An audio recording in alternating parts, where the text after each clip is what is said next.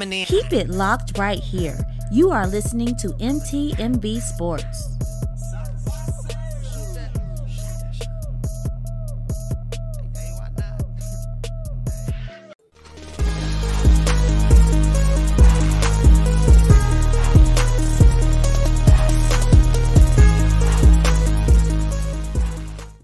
What's good, everybody? It's your man, the myth, the legend, the voice, bringing you this week's timeout. This is where we take a step back and assess the game of life, looking to God for strategies to bring us true success. This week's thought I got this. Now, I can't really recall any bad audibles that have been made uh, in games where uh, the, the player just decided, hey, no, no, no, I know coach called this play, but I'm going to run this instead. And, and that it works out well. Nothing stands out in my mind. Well, maybe some of the things that Russell Westbrook did back in the OKC days when uh, he and KD and Harden were there. There were a bunch of shots that he took. It's like, why? KD's got the hot hand. Give it to him. And the thing that ever did come to my mind, which is a bit of a stretch, it's a loose sports analogy, so indulge me on this one, uh, is when Bel Air Academy was down a shot.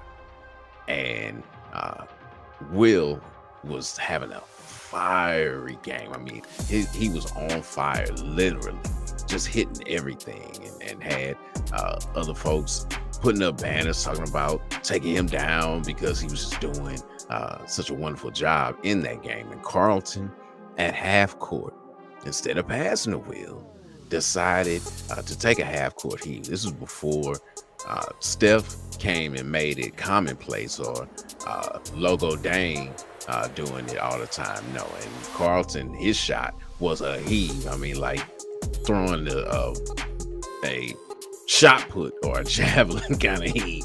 Uh, it, it, wasn't even really a shot, but he took it. He just knew he had instead of relying on the proven commodity that was his cousin. He took things into his own hands. And when he threw the ball, you know, he just looked like, I got this and everything is going to work out well because he wanted the glory. He wanted the praise. He wanted the honor that everyone was given to Will. And he figured if he took it in his own hands and he shot that shot, that he would get those things. Well, it's a two way street. If you make it, yes, you do get the glory and the honor for hitting the game winning shot. But if you miss it, as he did, I mean, it didn't even come close to the basket. And when you miss like that, then you get all of the ridicule, all of the shame, and all of the hatred uh, that comes with taking things into your own hands and mishandling it, thinking that you got it, but you really don't. Proverbs chapter 3, verse 7 says, Don't be impressed with your own wisdom. Instead, fear the Lord and turn away from evil. When we fear the Lord, when we trust Him, when we put our faith in Him, that's really where true wisdom uh, comes from. Uh, as a matter of fact, Proverbs chapter 9, verse 10 says that wisdom becomes, or I should say, wisdom begins with fearing the Lord. And this fear is not like, oh, you know, I'm scared, you know, don't, don't, don't get me kind of fear, but this is a reverence that is being spoken of.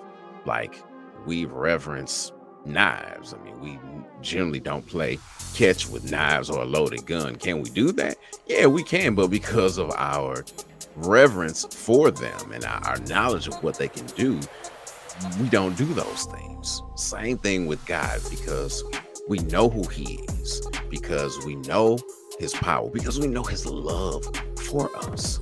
We do things differently. That's the kind of wisdom that is being spoken of here. Uh, through fear, by fearing Him, we we move different ways, and uh, we acknowledge Him in all of our ways, so that He will direct our paths. Because we've reverenced the fact that He knows better than we do. Yeah, we think we know better.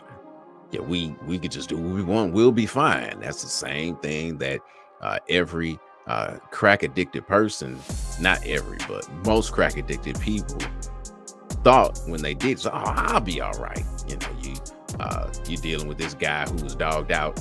Everybody, this girl who is just stolen. Everybody's going, oh, uh, it's going to be different this time. Yeah, the difference is that you're going to be taken and not someone else. See, when we lean to our own understanding, we do things our own way, we wind up tearing up God's magnificent creation because we don't have the proper respect and reverence for it. Thinking that we can do it, you know, it, it's like the "I'm Every Woman" song. Uh, uh, I can do anything. It's all in me. No, it's not.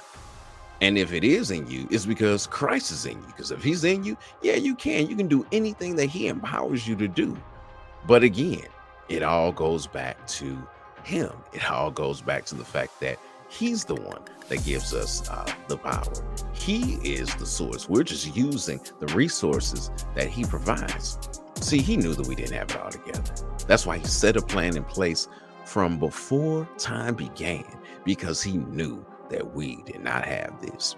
He sent Jesus to die for us and to give us the power over sin because he knew that we could not do it. We didn't have it, but he has it and he makes ways for us. He's all powerful. He's omniscient. We think we got it, but we don't. We don't even know we had for lunch three Tuesdays ago. But you know who does? He does. So put your trust in him. With that being said, here's the play. We have all failed ourselves miserably. So don't trust in your abilities. Instead, trust in the God who gives you the ability to far exceed what you believe is impossible or you can even imagine when his spirit is living and active in you. It's your man, The Voice, for this week's time out. All right, time to get back in the game of life. Until next week, happy Resurrection Sunday from MTMV Sports. Ready,